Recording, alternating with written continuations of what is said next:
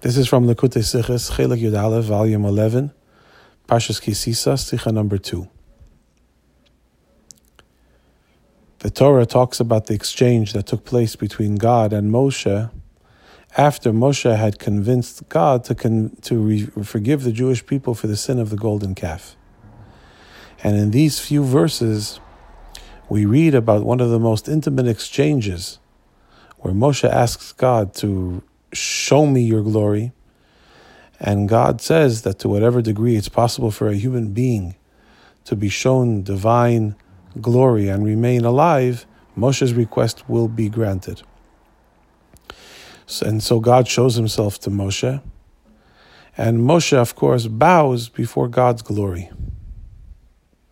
The idea of bowing, as is explained elsewhere in Chassidus, is that when a person bows down to the ground, his mind and his heart and his legs are all on the same level.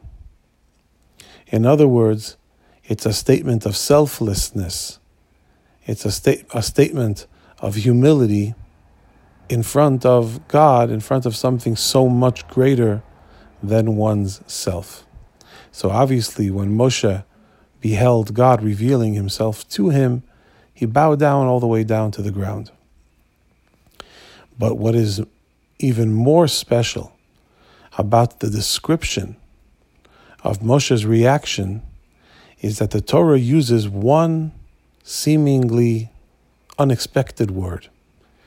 And that is the word vayimaher, that Moshe hurried.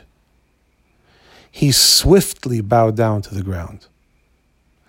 And by using this one word, vayimaher, that Moshe hurried in his desire to bow, the message and the lesson becomes not only one of selflessness before God, that a person in their relationship with God should be in it for God and not for himself or for herself, but rather selfless.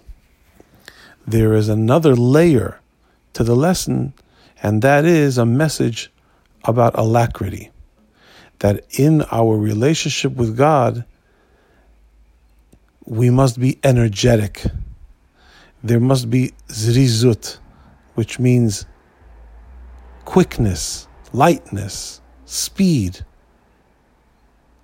When we are serving God, it needs to be done with energy, it needs to be done lively. And if this is true about somebody like Moshe, who spoke to God almost on a daily basis, and yet it never became routine, and even for Moshe, this was something that brought out a great energy and a great alacrity. Then, all the more so that when we are doing mitzvahs or when we are doing anything for God, it needs to be done with joy and with energy and with tremendous alacrity.